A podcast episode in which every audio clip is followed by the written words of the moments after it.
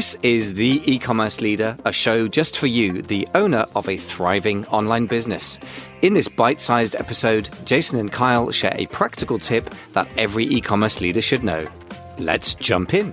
Influencer Marketing 101. What can you do if you've never done influencer marketing before? As an e commerce seller with a product, what can you do to uh, find influencers and set up deals, those kinds of things for you know your own sales? Um, and so let's talk through that a little bit. So I got you five suggestions, five tips. Very cool. We'll just break them down real fast and uh, give at least a quick overview here. So the first thing that you want to do is um, you want to find influencers who can represent your products nicely. Um, lots of ways to do that. You've done this, Kyle, in your own uh, efforts. So using hashtags on Instagram, just see who the top posters are for hashtags. Look at the top hashtags and start to see who has the most engaged uh, you know photos or videos you'll start to quickly find influencers. Uh, that's the simplest tip. You can obviously google around for off instagram. You can find them on youtube. You can find bloggers uh, that kind of thing. Kyle any other thoughts on just how to find people? Um, what have yeah, you done? I mean, there's there's marketplaces and tools to use. They can get expensive. Sure. Like the best way to do it is just have a VA, have an intern, uh, hire someone on Fiverr and just do a quick research project, going through using yeah. those hashtags, looking yeah. to see who's a good fit. You know, look at their content, and then go from there. Yep.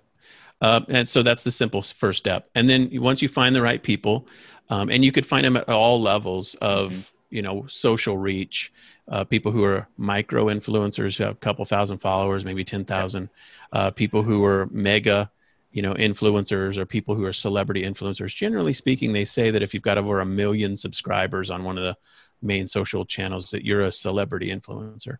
Um, and underneath that there's like mega influencer you know from a hundred thousand to um, you know to a million. Uh, happy gardening life right now has about 360000 followers so that's kind of how it shakes out. So that's the first thing is find the people.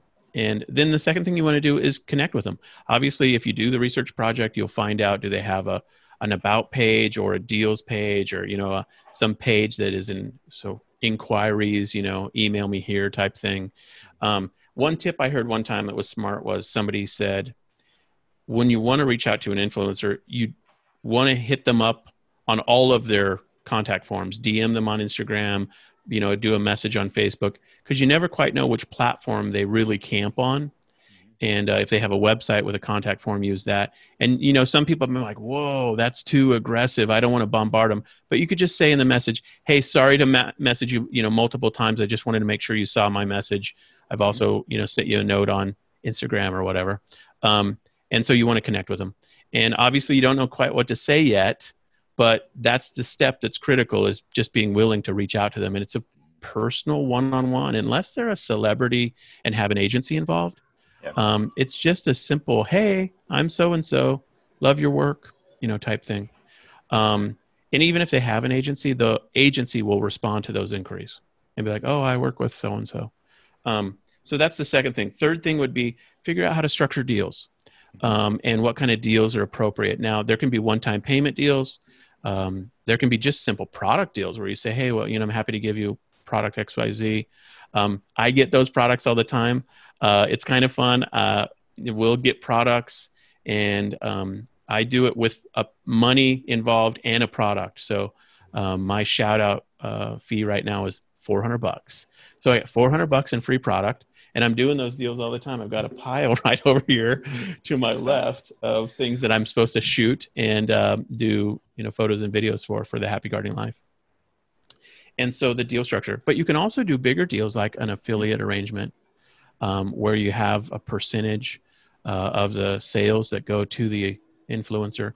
Kyle, what what are your thoughts on the deal types? Do you like one versus the other? I prefer, yeah, I prefer just giving product, not paying. So, like, depending on the level of influencer, sometimes it's smarter to just do a lot of smaller influencers in yeah. mass. A little bit. The, the con is that you have to manage more people. Yeah. The pro is you don't have to pay money and you can test relatively small and figure out all of the nuances and systems that you need in place so you can make yeah. mistakes easier. If you if you do something with like 500,000 followers and you reach out to a big influencer, you're paying them money and product yeah. and you mess something up, that's a that's an expensive mistake, right? High stakes poker. Exactly, exactly. So it's just smarter. Depends on what you're out there, but I prefer like the, the free product approach. Yep. Sure. Okay, so that's uh, step three. Step four is launch campaigns. Most influencer deals are campaign based efforts. You know, I mean, unless you have a brand ambassadorship program where it's a long term relationship with you, most of the time it's campaign driven. So you want to just think of, hey, how could I do a summertime campaign? Reach out to a dozen influencers and lock down their participation and organize the deal in such a way that they say yes to it and kick it off and see what happens and get good at that, you know over time do like campaign after campaign after campaign where you really work through what works best for the influencer what works best for you and what works best for of course the customer. Um, and i think that's a, a real art. But you can do that iteratively over and over again and get better and better at it. And that's the cool part about influencer marketing.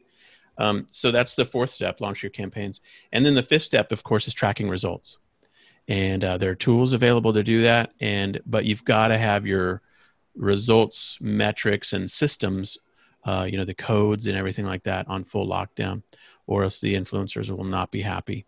And so that's the five steps. Um, that last one uh, we've got a, another video. Why don't we break yeah. this one and then we'll talk about um, the tracking tools on shopify in particular that we know work and we like um, any final thoughts though on tracking or launching or structuring deals or connecting or finding influencers? Keep it simple. Keep it simple and just work through your plan. It's great to have a campaign. If you have a sale or something you want to do, attach it to that. Um, yeah. if, as your brand grows, you'll have actually people reaching out to you to do deals yeah. as well. Yeah. So have something in mind, a process for them to go through um, that they can scale into. So that's it. Love it. Thanks for listening to this episode of The E-Commerce Leader. Hey, don't forget to subscribe because when you do, you'll get notified. And next time you log into your podcast player, you'll see our latest episode nestling at the top of your lists. Thanks again for listening.